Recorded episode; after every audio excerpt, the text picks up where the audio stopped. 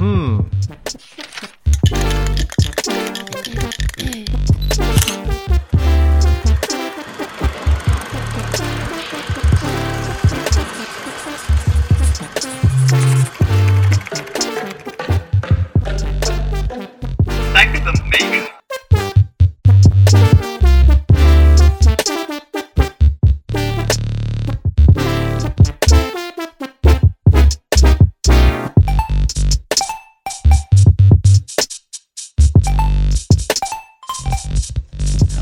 Good morning, and welcome to Thank the Maker, KCL's only premier creative interview show.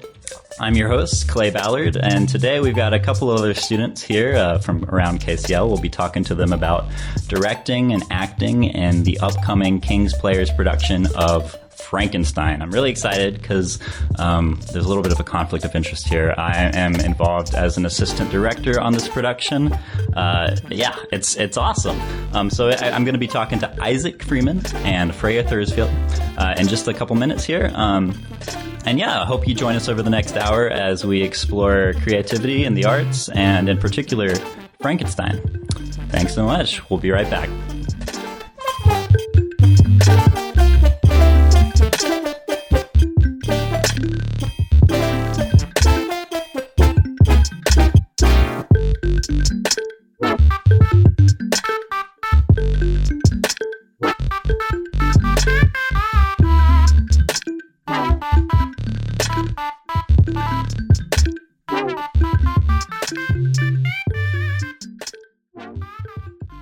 Uh, welcome back again. This is Thank the Maker with Clay Ballard. Um, today I've got Isaac and Freya. Isaac is currently the writer slash adapter and director of uh, the King's Players' upcoming adaptation of Frankenstein, and uh, Freya is one of the lead actors who is playing the namesake of uh, Frankenstein. Victor Frankenstein, that is. Um, so yeah, let's turn up their mics, and uh, if y'all don't mind, just introducing yourselves.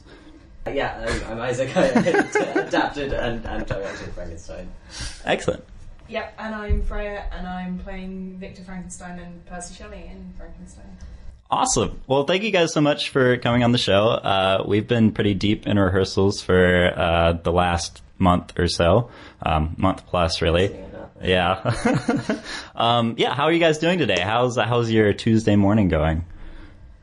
Pretty good, yeah. It's uh, early, early in the morning. Yeah. Probably wouldn't be awake at this time, but otherwise, uh, but no, good. Yeah, yeah, no, I've had tea, so I feel like everything's fine. Great. Um, so just to get a start, uh, I wanted to, to ask you guys about how you got into the perform- performing arts in general. Um, did you do this uh, back before Kings? Uh, is this something new that you're exploring for the first time, uh, Isaac? Um, I mean, I was one of those kids that was always doing performing. I was like in all of the school plays. I was obsessed with that. I was always like, I want to be an actor when I grow up. Um, I did like youth theatre, like amateur, dr- like Amdram. Yeah. Uh, and then I got a little bit older and realised I wasn't a very good actor. Uh huh. Um, so I started doing all the like backstage stuff, and uh, yeah, and I always sort of wanted to try directing and, and writing and all of that sort of thing. So yeah, I figured university was probably a good chance to, to get to do that. Awesome. How about you? Yeah, I think I was sort of the same. I was kind of playing things in school when I was really little, and then I did that thing of hitting like eight or nine when everyone's told that they can't have the job that they wanted when they were little.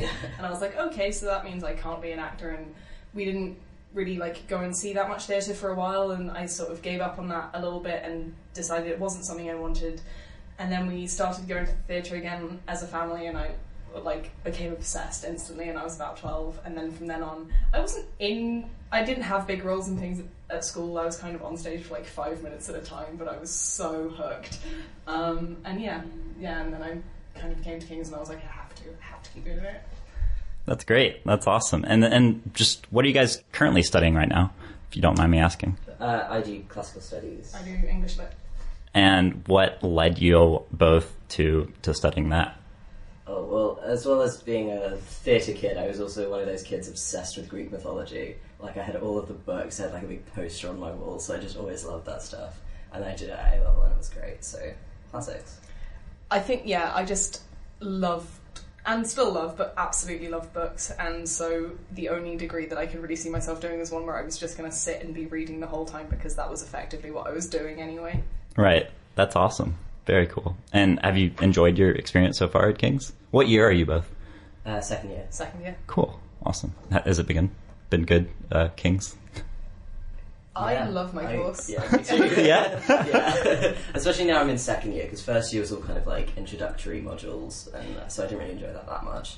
But this year it's like all really niche things. Yeah. Yeah. I, yeah, I absolutely love that how how ridiculously niche some of my uh, modules are. Yeah. it's just great. Yeah. And I've picked everything I'm studying this year. In first year, it was almost all compulsory modules bar one, and then this year it's entirely optional modules, and that kind of means that whilst I'm like enjoying everything I'm studying, also everyone in every seminar has like chosen to be there, so usually has something to contribute, which is just so much nicer than people sitting there and like Yeah, ev- everyone everyone in the seminar just sitting there in silence, and you feeling like you have to say something. Completely, yeah, yeah. And then what? What? Do you, where do you guys see yourself going after King's? Uh, to grad school, to a career in the performing arts? What, what's what's the interest and what's the drive? Uh, well, I definitely like to go into theatre. Um, obviously, a difficult industry to get into, but I mean, at the moment, the the hope is that I might go to go and do a masters in like creative producing or something like Yeah. that, um, and then hopefully, yeah, go into theatre. Incredible. yeah, I definitely want to be an actor. I kind of do some things outside of uni that I'm like working on kind of building up whilst I'm still at uni so that hopefully by the time I leave I'll have something I can leave into, but it's probably not going to be further education. It's more likely to be just doing that thing of trying to be an actor, which is so hit and miss. Yeah. Uh, What what sort of things are you doing outside of uni right now? Um, I'm training with a rep company at Theatre Peckham. We train once a week, um, and that's for the next year. And then at the end of that, we'll have a showcase, which is great because that hopefully means that I'll be able to like have people come along and watch and just kind of get a little bit more into the theatre world. And I do a load of physical theatre stuff with a company called um, Frantic Assembly, which is great because they're like quite well established and they're really into helping their younger members like bring them out into the acting world. So that's kind of what I'm trying to edge my way into. But Right. knows? Amazing. That's awesome. And then uh, just kind of moving on to what you both individually do. Um, had you done acting before, before getting into the whole writing, directing side of things? Isaac? Yeah, yeah, I'd done lots of acting. Um, yeah, I was I was in all the like school plays. Yeah. I was like uh, I was never quite the main parts, but I was like Right. Benvolio and Romeo and Juliet, and like I was like yeah, never quite cast as the main characters, but they always put me in like a funny role, Yeah. or, like yeah, like comedy relief. Um, so I was quite enjoying doing that, and then I was part of Chichester Festival Youth Theatre, Uh-huh. uh, which is like yeah, we did every every week we met up and we did like we, mostly like drama games, but there was some like actual acting training as well. Um, yeah, we did all sorts of like festivals and stuff with that. Um, yeah, so I did always used to love acting, but it's more of a act, the acting side of theatre has, always been more of a hobby rather than a Right. So has directing been always kind of the end goal? Um, yeah, I mean, I've never really. Before Kings, I haven't really had the chance to do much directing. I've sort of assistant directed on a few things, uh, directed like some small things, but this is the first chance I've had to really like direct my own show. Yeah.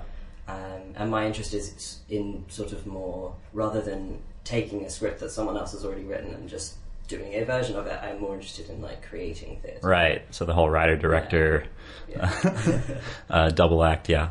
Excellent. That's that's awesome. And how about you? Uh, d- d- what um, I guess are, do you have inter- any interest in like crossing lines and going on to direct, um, or and, or do you want to just stay in your lane as an actor? I don't have interests in directing. I think because mainly Same, because I would be a terrible director. um, but I write um, a little bit. Um, Oh, great. Yeah. and so I'm kind of trying to get more into that and doing that more regularly and you know writing and then having people read it and actually putting it out into the world rather than just like me sitting in my room typing away. Right. Do you find that writing kind of like feeds into your own process as an actor, or is it a very separate medium? I I don't know because I I've not I've had one short thing on and it was kind of I wrote it and I gave it away and I didn't I wasn't in it. I didn't think about how you would play it. I didn't think about how you would direct it. I just sort of gave it away and I was like I want to give this to someone else to have new perspective on it. And I think that would kind of continue to be my pos- position on writing. If I was to say write a f- you know whole play that I wanted to put on, I would give it to a different director, and I wouldn't be looking mm. to act in it because I think when it becomes like your child, and then like you need absolute creative control over it, you often it can be very interesting, but it's often like a very fixed perspective, and that personally, I'd rather someone with more experience than me gave their perspective to it. Right. Um, but overall, I think acting will probably continue to be like the one, the one true love. Because yeah, I don't know, I don't know how to shake it. Yeah, that's amazing. That's awesome. Um, and back to you, Isaac. Uh, what is what is your process like in terms of uh, directing and or writing? Let's let's start with writing. Do you how do you generate ideas? Uh, Oh god, that's a difficult question. Yeah. um, I have uh, ideas. I never really have a problem with. I have a thousand ideas for Yeah. everything all of the time. It's sitting down and turning those ideas into something that actually resembles some form of script or you know readable work. Mm-hmm.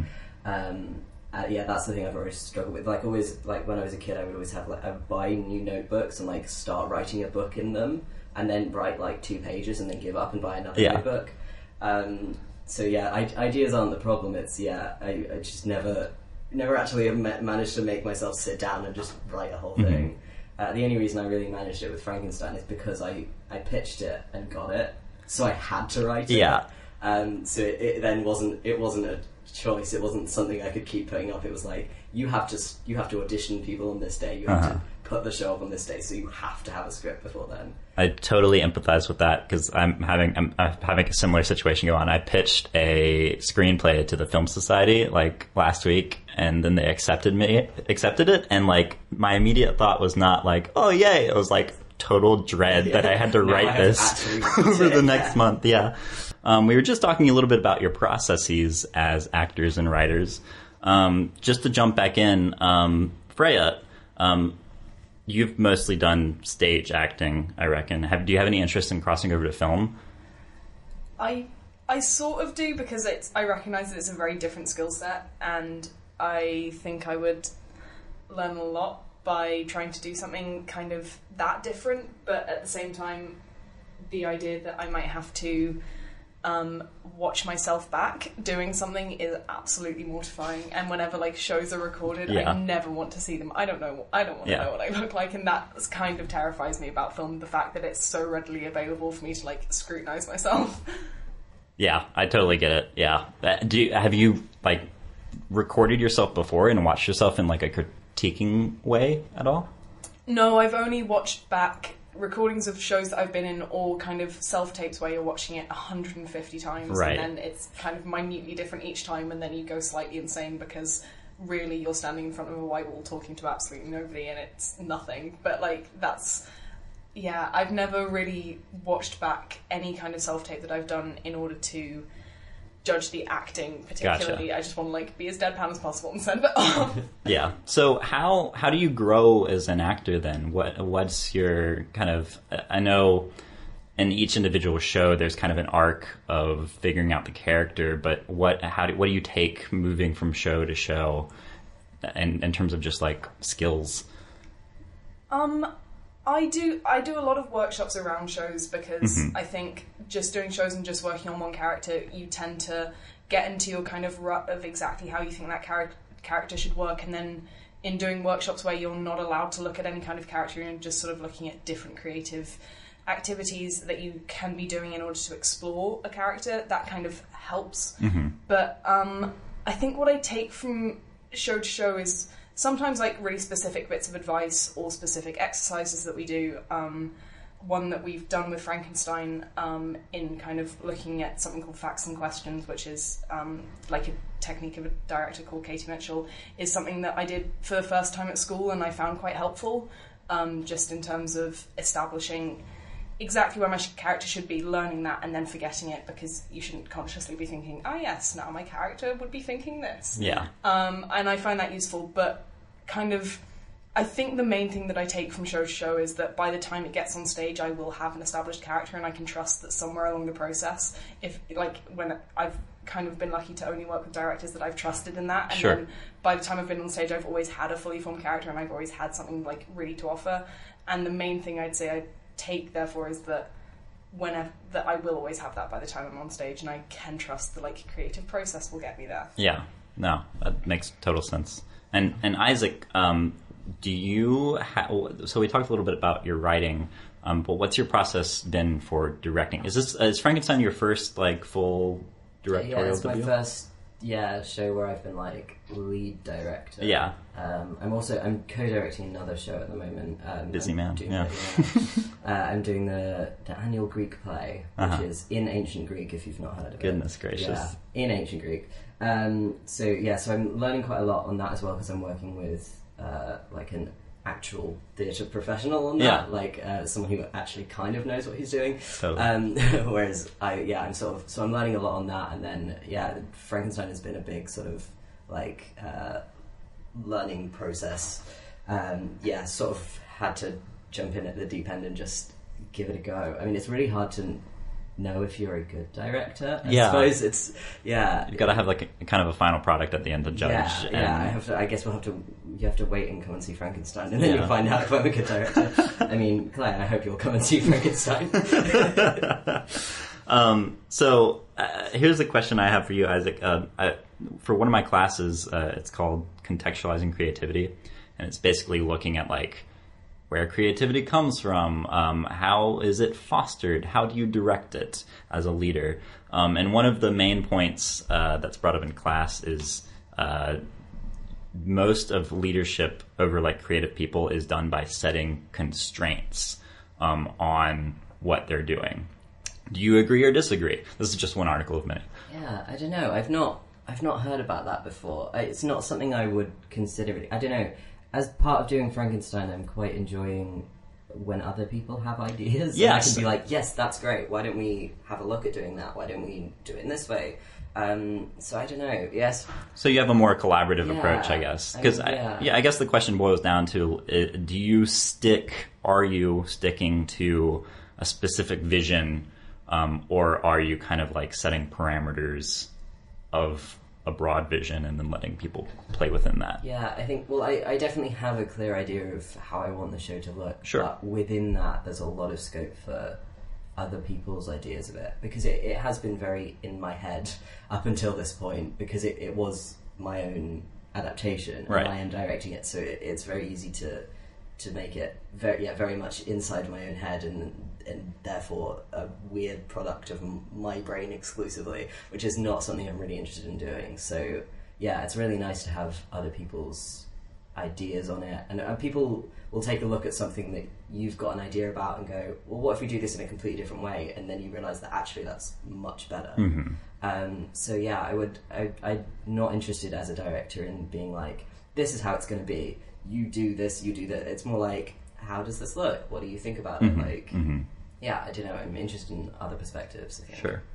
Um, on the topic of collaboration and going back to acting, um, acting is not really an individual sport. It can be, um, but in most cases, it's it's very much collaborative as well. Um, what makes a good scene partner when you're on the stage? Um, it's different to what. Well, not it's different. The way that a scene partner should be in rehearsal compared to the way they should be not should. Mm-hmm. The way that I like to work like in a show is different, and I think the best thing to have in a rehearsal room is someone who's offering a lot and someone who's offering a lot of different things and who's staying spontaneous and who doesn't get into a rut of like doing a scene the way that they like and then sticking with it. It's kind of continuing to surprise their scene partner so that like it does have that element of like liveness to it and like yeah, like stays alive and then I think that stays to an extent when you actually get it onto the stage and you get into like performing it, but should be toned down to a point because you don't obviously want to be on stage throwing something at your scene partner where they have absolutely no idea what's coming at you and they can't react to it. Sure. But definitely keeping that kind of undercurrent of the words that I'm speaking are alive and they come from a person who is alive and therefore like we have to maintain that we don't always say it in the same way because otherwise it just sounds like you're reciting something. Yeah, yeah. That's actually that's an interesting thought I've had because um, I do improv theater and like certain parts of my brain are like this is the realist form of acting. Like when you're acting on the stage, you're just memorizing and, and performing actions and then memorizing those actions. Um, that's obviously not true, and plenty of people could- would contest me, but that comes to mind a lot. Do you have any thoughts on like improv as straight acting versus like memorizing lines and directions? I don't do much improv, but I think it it's very different, and I think there is Sure. an extent to which like it is much more obviously like in the moment, and it's easier to, I think to invest in an audience sometimes in improv because you're often bouncing off ideas that they have, or just like bouncing off the energy of the room, which like mm-hmm. helps to create an entire like theatrical space rather than it being like a divide between stage and audience.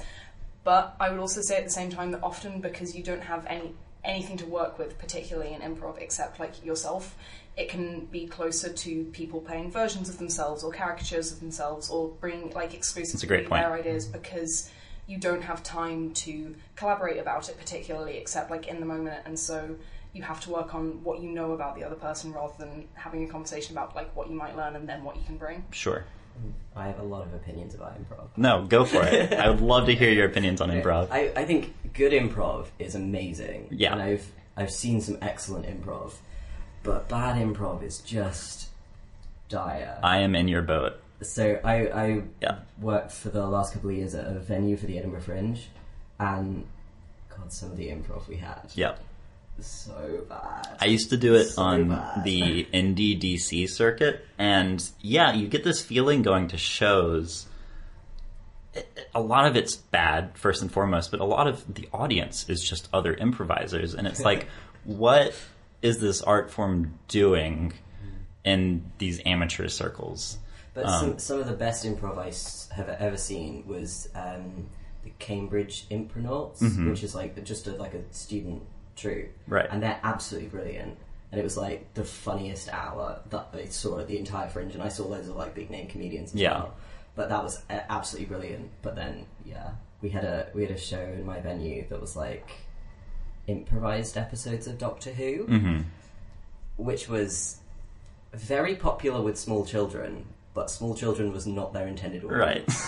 Right. It was a very odd show. So like they were, it was like pitched at adults who enjoyed Doctor Who, right. but the audience was mostly small children who en- who enjoyed Doctor Who. Yeah. and but they would come expecting like to see episodes of Doctor Who, and it was just like these like I think four guys and one woman who were just like, but it was it wasn't Doctor Who because it was just their own improvised. It was yeah, it was a whole thing. Yeah. Um, okay. That being said, I, I think um, there's improv as a performance, but there's also improv as a tool. How do you guys feel about improv as like a tool for writing um, or developing characters? Do you think it's Yeah. valuable in that I, sense? I think it's really useful. I mean, you were talking about Katie Mitchell earlier. She one of her ideas is that when you go into a rehearsal room for the first time, you shouldn't use the script. Mm-hmm. You should just um, your actors should have an idea of what the scene is and where their characters want to get to during the scene. But you should start out just improvising the scene, Right. rather than going through the text because it's going to give you a much stronger idea of like what their motivations are, and you know, and it gives you a chance to characterize them. Um, and I think that kind of thing can be really. I mean, I don't do that, but I do think improvisation can be really useful as a tool. Um, yeah, it definitely lets you see it in a different way. Uh, yeah, I don't know. What do you Yeah. I definitely agree, and I think one of the most useful things we've, for me, we've done during Frankenstein was when we were just kind of starting up, and it's so easy to get kind of locked in your script and thinking, right, this is my next line, and then putting those down and doing those improvised scenes where you you know the emotional arc and you know roughly what you should be saying, but you're focusing on how do I actually interact with this other person. You know, if I don't have written words to facilitate this conversation, like what would I actually be saying? What would I actually be feeling? And then yeah, I find that so helpful because so much of text work is non-naturalistic because you're learning something and you're reciting it, and Yeah. like no matter how well written it is, it's always learning something and reciting it, and um, being able to put like very real, very spontaneous emotions to that, I find so helpful. Yeah. Very interesting points. I like talking improv theory and like improv is like one of my absolute favorite things because it's just I don't know, it's fascinating. There's like so many rules to it, but like so many things you can break as well. Um, anyways, moving on. Um, Isaac, where do you draw inspiration from as a director? Ooh, um, well, yeah, I've been reading a lot of Katie Mitchell. I hope you can't tell. Um, For anyone that uh, um, doesn't isn't familiar or like deep in theater circles, can you give like a broad kind of overview of Katie Mitchell and like what she? Uh, yeah, she's a she's a very well known London theatre director, but she's done stuff all over the world. Mhm. Uh, she's written a bunch of books. Uh, I, I actually have one of her books in my bag right now. um, uh, yeah, she's she's done all sorts of things uh, over several decades. I think she's considered one of the like foremost theatre directors. She's got quite a lot of quite interesting ideas about Yeah. things. Um, and I would say I don't always agree with her ideas on things, um, but yeah, she's got a lot of really interesting theory. Um, I would look her up if you're interested in directing. There's a lot you can learn from her, Mm-hmm. even if you don't actually take everything she says. There's there's definitely a lot in there that, that you can yeah learn from. I think. Um, stylistically, or like uh, other performances you've seen, do you draw inspiration from uh, from things like that? Yeah, I mean, I go to the theatre a lot. Mhm. It's probably too much, more than my budget can stretch to, really. But um, yeah, I, I like, and I, I s- try and see all sorts of theatre. I try and see, I, you know, I'm a, I like musicals. I try and see West End musicals, but I also try and see fringe theatre. Um, and in London, there's so much fringe theatre that people just don't really think to go and see because you think, oh, this this show's on in the West End, I'll go see that. But there's so much really interesting stuff at like off West End venues that that you mostly only gets only people people only go to it if they live near it or if they like really care Yeah. about theatre, which is such a shame because yeah, sometimes they're so good. Um, I worked at, this venue last year that's a 50 seater theatre in Kensington, um, and it's had some like some shows that have gone on to then be like huge West End shows. Um, so if you want to catch West End shows before they Yeah. happen, uh, really like yeah, London Fringe Theatre is is so amazing. Like it's the probably the best fringe scene in the world. Um, yeah, there's all sorts of things. Yeah, and I try and go and see as many different shows as possible and try and like steal things from that. Yeah, Um, yeah. lovely. And how about you, Freya? Do you, when, when, with acting, do you draw inspiration from? What do you draw inspiration from? What what gets your creative juices flowing? I suppose to an extent I probably drew inspiration from performers that I've seen, and you Mhm. know I definitely have the actors that I think you know if I can ever act a tenth of how well they act, then like that's me sorted and I'm fine. Um, I also I love reading interviews with actors because I think they're ridiculous because so often actors are so self conscious and they don't want to be talking about themselves. They're Mhm. super happy to be like slipping into characters. I don't tend to read like the kind of big film name nec- ones necessarily, but definitely like theatre actors talking about yeah, just like how they access characters, and I love the little things that particularly older actors tend to like throw out and say, and you know sometimes it's so like actors who think that you should be entirely absorbed by the character, or, or I think it's Mark Rylance who's kind of like every character you play will be yourself, and you have to get over that. Yeah, Um, and yeah, I hearing things like that, I am always thinking of when I'm in the rehearsal room because it's so easy to get kind of caught up in your own head, and then having those inspirations to think about, I find really helpful. But also, I think reading a lot is one of the best things I could possibly be doing f- in terms of acting mm-hmm. because so much of reading is getting into characters' heads and is spending, you know, a number of hours as a different person. And I am the sort of person who kind of starts reading a book and then is instantly like hallucinating the book like around me. Like Yeah. I'm not thinking about myself reading it on the page. It is very much like a world that I'm then absorbed in and knowing that I can be that fully absorbed in a world and a character for that amount of time kind of reassures me that that's something that I can access and do on stage. fascinating. Yeah, really interesting. And it it's kind of in opposition. So when I and this is I guess more improv related, anyways. But when I seek inspiration, I kind of totally I look past uh, reading about things and try and observe people and like how they act and their mannerisms and think and things. So it, it's quite it's quite interesting to see in like oppositional view. But yeah, quite quite interesting. Um, so moving on to Frankenstein itself. Um, a little introduction. So Frankenstein is in fact uh, it's it's like half modern, half not. It's uh, but it is a modern adaptation of this original book by Mary Shelley, and it has parts that are set in the modern time as well as parts that are set in Mary Shelley's time. Um, Isaac, what led to that decision of kind of splitting it into two time zones? Yeah, so originally I was going to do like a period adaptation, um, but I always had this idea of it will be told by Mary Shelley. So there was always going to be this split of having her in it and then also having it having the separate story.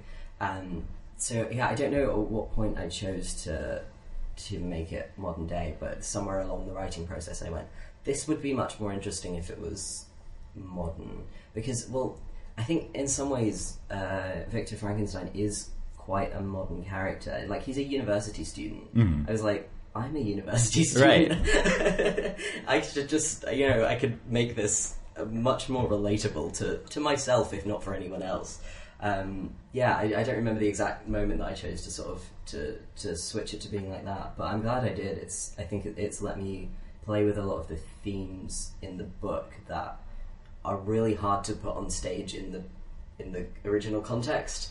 Um, yeah, and it's it's let me sort of get less bogged down in the sort of make sure they're all in waistcoats and shirts and Yeah. this you know period costume stuff and period set and all of that sort of thing. So I've, I've been less sort of bogged down in all of that, and I've it's given me the chance to sort of explore the actual themes of it a bit more. I think. Right. And Fred, do you have any thoughts on like the direction that it's been taken? Feel free to critique your Yeah. director. How am I doing?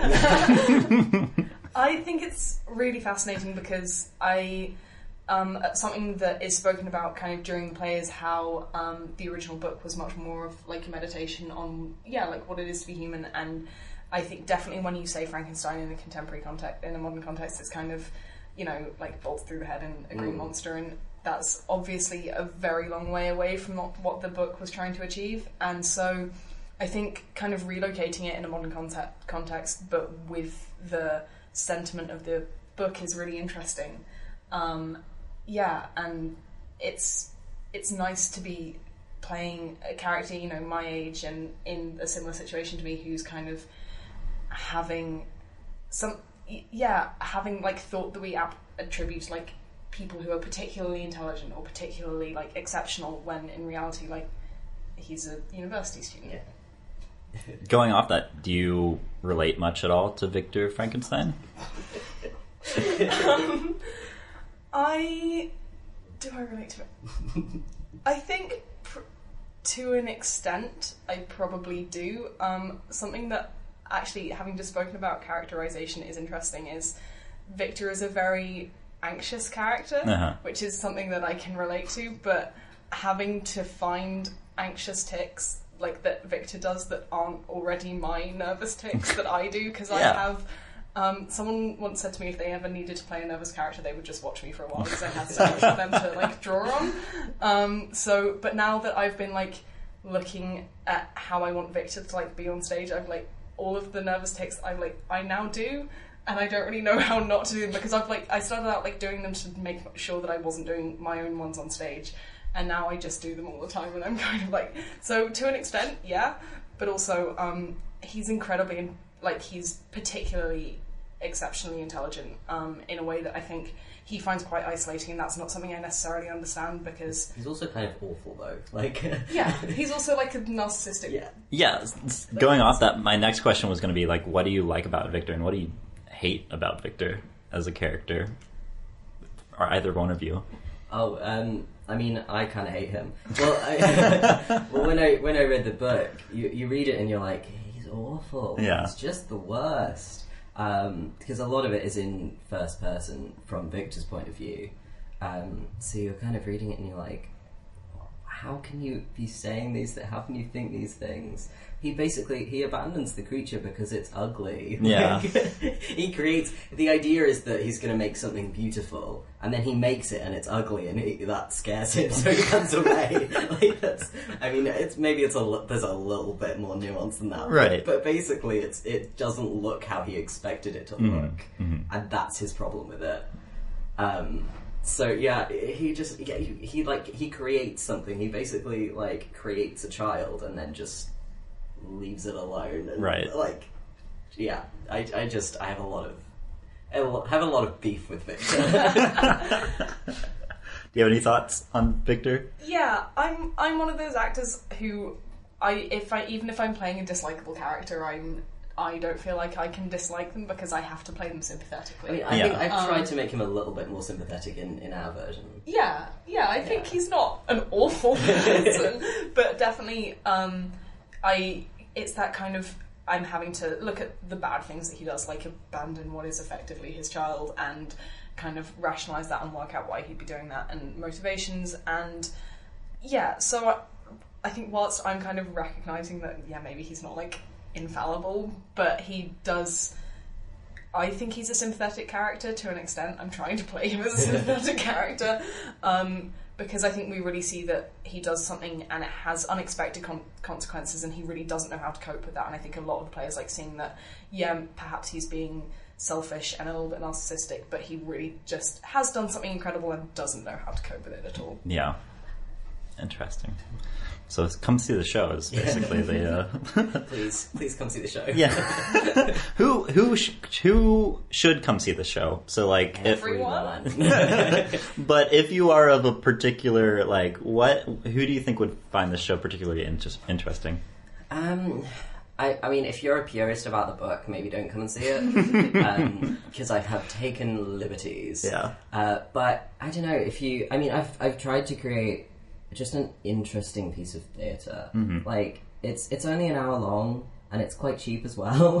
like if you if you're just uh, interested in coming and seeing what is hopefully an interesting show for an hour, then come along because yeah, I mean more than anything else, what I try to do is make something that is enjoyable to direct, enjoyable to act in, and hopefully enjoyable to watch as well. Like, Yeah. I'm not trying to do anything super profound. I'm not trying to like make a new great work of art, but it, you know, it it should be good and it should be interesting and there should be uh, it should give you things to think about. Um, so yeah, so I guess if you're uh, interested in yeah, I mean, I mean, if, if you do like Frankenstein, you will enjoy it. I haven't like butchered the book, but, um, uh, yeah. But just just come see it. It's fine. Just just come see it. I also think it's got kind of a lot of different things that appeal to a lot of different people because it's obviously you know it's like this great work of literature and it features a lot of like very Thank poetic. to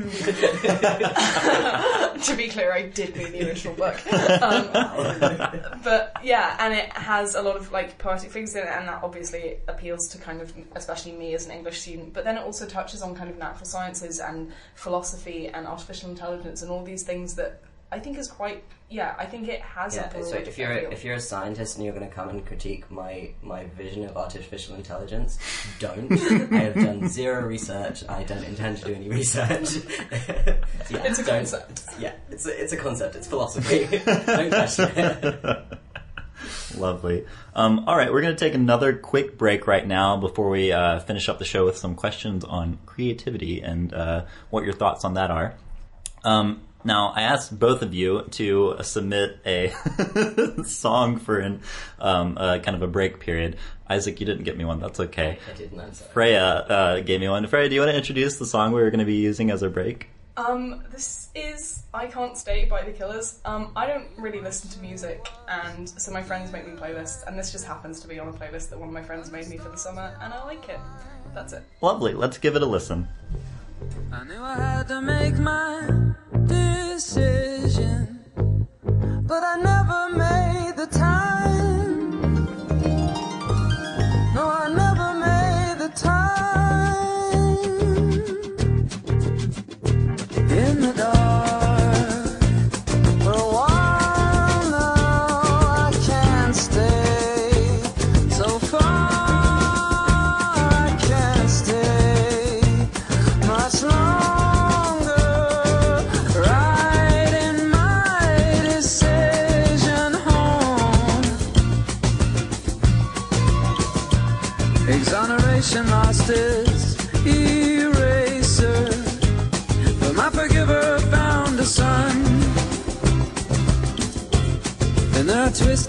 that I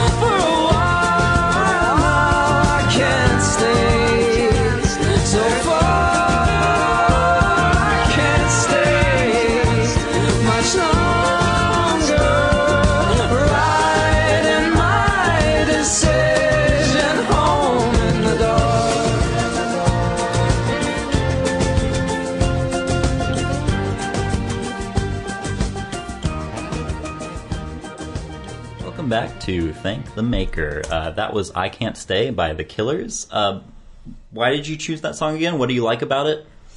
Um, well, I mean, partly you asked me for a song for a break, and it's a song about leaving, so um, that Lovely. was sort of why I picked it. um, I really don't. I don't think about the music that I listen to Yeah. particularly, and my friends have made me playlists to educate me. Um, and yeah, I don't know. That one just kind of has an energy that I like to it. I guess. It's very enjoyable. I'm a bit like that as well. I'm like, I have no idea what my music taste is. I just lis- listen to playlists on Spotify. Yeah. like, what artists do you like? I feel like- know. I like I like this playlist. Yeah, I feel like my music taste since high school for me as an American has just it's been high school music taste and has never evolved past that. And now just whatever Spotify feeds me and like the playlist I listen to. I I used to be such a music snob, but I don't know. I, has that happened for you guys at all? Yeah, I mean, I my parents are very particular about the music they listen to. Like, my dad is a songwriter Uh-huh. and writes his own music and like has a lot of opinions, like me, on everything, but on music particularly. And he's he's definitely a bit of a music snob. Um, so I sort of grew up being a bit of a oh this is real music, and then pop music like they do nowadays is not real music. Yeah. But now I'm just like, but it's fun and I like it and it sounds good. So yeah, I'm, I'm, I'm a bit like yeah, whatever whatever Spotify wants to feed me, I'll, Right. I'll consume. You know, it's a Cool. We, uh, especially at home, we don't really listen to music, which is interesting because pretty much everyone in my family plays an instrument. But like, we're not, you know, if we're driving places, we won't have the radio on. Um, if we're just like hanging out in the kitchen, until very recently, we wouldn't have any music on. My brother is very into music, and so now, if we're say like both writing an essay or doing some reading in the kitchen, and like my parents are around, like he might put a playlist on and we'll listen to that. But it's not something I think partly because it wasn't something that we ever really listened to when we were younger. Um, other than like my dad likes classical music because he used to be like a choir boy and all of that weirdness that England sometimes does. Um, yeah, and then it's the kind of I listened to musicals for a while because I could find something like I could find a narrative that I could like key into for that, and so that became the only music that I listened to. And now I listen to the most eclectic mix of like upbeat or like indie rock or sometimes like classical music because I like it and it's easy to work to or musicals and yeah, I don't know, it's not something that I kind of think of as this is what I like and I will never like anything else. Right. Um, on the topic of uh, kind of that and and consuming an art and then going back into creating it, like you said, your family mostly does perform.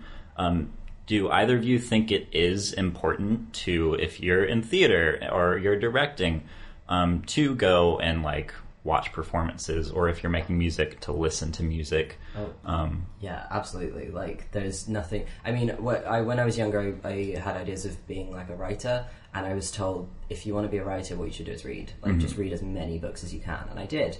Um, so yeah, I think absolutely the the way you, one of the best ways of making good work is by consuming other people's work because every everything you do is stealing a little bit from other people's stuff, and that's fine. That's okay. That's what it is. Yeah. Um, but you're not going to get any of those. You know, you're never going to learn anything about this work unless um, unless you see other people's. So yeah, no, absolutely. I think you have to be going out, and you can't really be making creative theatre without going out and seeing other people's work.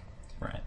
And I would say definitely like creativity and creative jobs are often vocational and it's the sort of how do you know what you like until or what you like and what you don't like but how do you know what you like and what you don't until you see things until you see what you want to be doing maybe what you don't want to be doing or just even kind of constantly when you're working on your own creativity and on your own products um, projects going and seeing other people who have created something and being reminded that that is what you're aiming for or whatever it might be that is you know vocational for you Fascinating. And then on that topic, uh, do you guys have your own opinions on like what creativity is? What like how would you define creativity?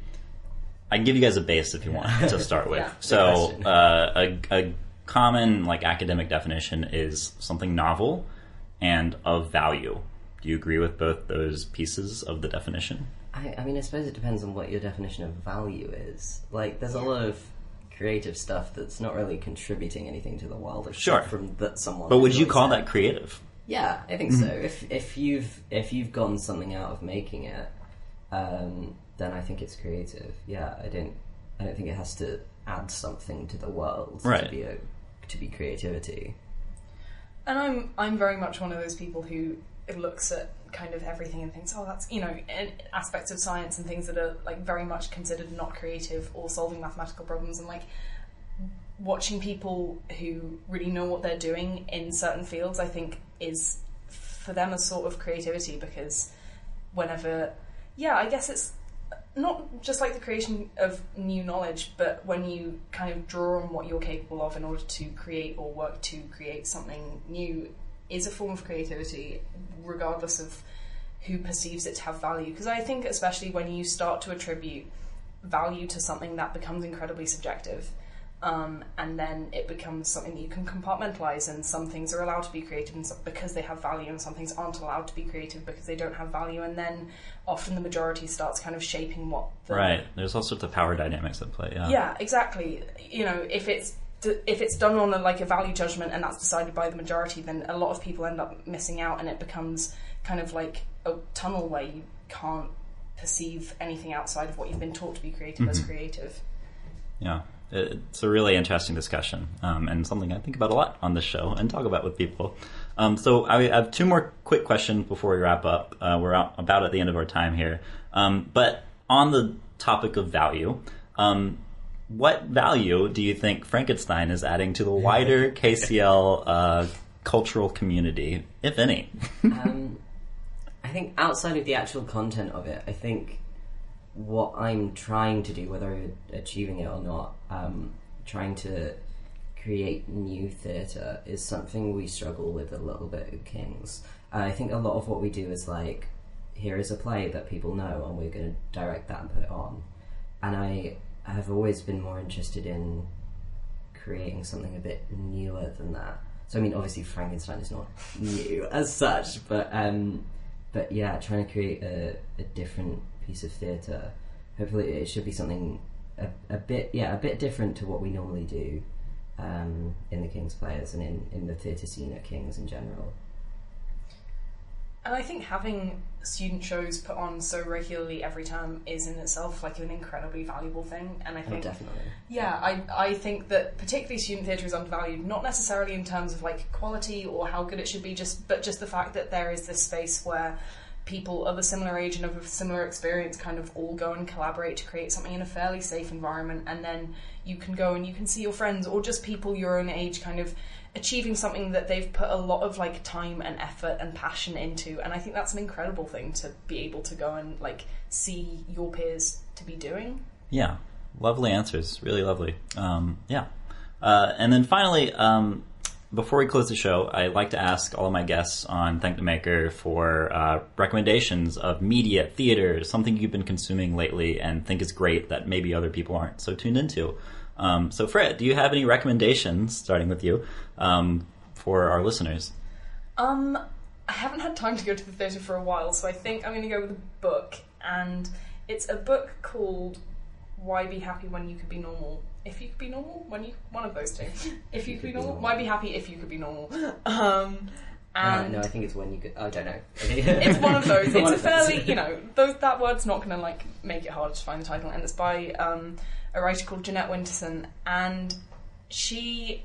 This book is um, autobiographical about particularly her younger years, and it's about like finding her adoptive parents, but also growing up um, in England um, at the time she did as like an adopted child with an incredibly odd mother who was, you know, uh, fairly abusive towards her, and it's the way that it's written, um, I read it over the summer and it makes you want to read 400 other books because she studied English at university and so she's writing and then there's just a snap reference to one line from an entire, like the entire canon of a philosopher's work and it makes you want to read all of that in order to understand what she's saying.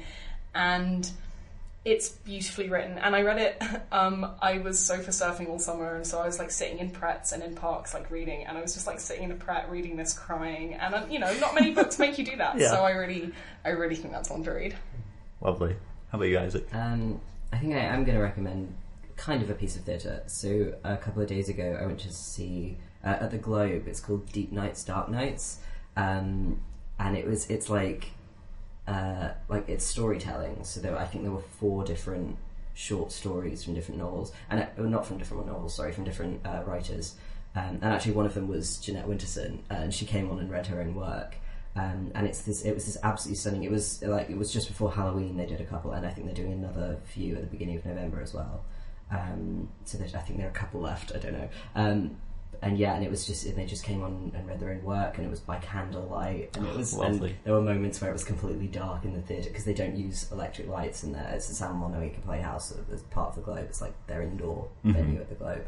Um, yeah, and just what they did with candlelight and what they did with sound, and they had like live musicians.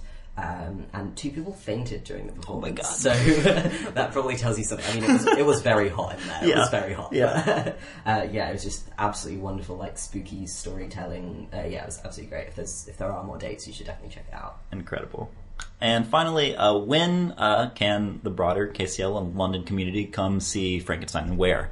Yes, come and see it. It's on uh, the 18th, 20th, and 21st of November. So about a week, week and a half, something like that. It's really soon. it's very soon. Uh, um, and it's in the Anatomy Museum uh, on the Strand campus at 7:30. Or you can find all of the details on the King's Players Facebook page. Fantastic. Thank you both so much for coming on. I really appreciate it. Having us. Yeah, thank you. I've had a great time.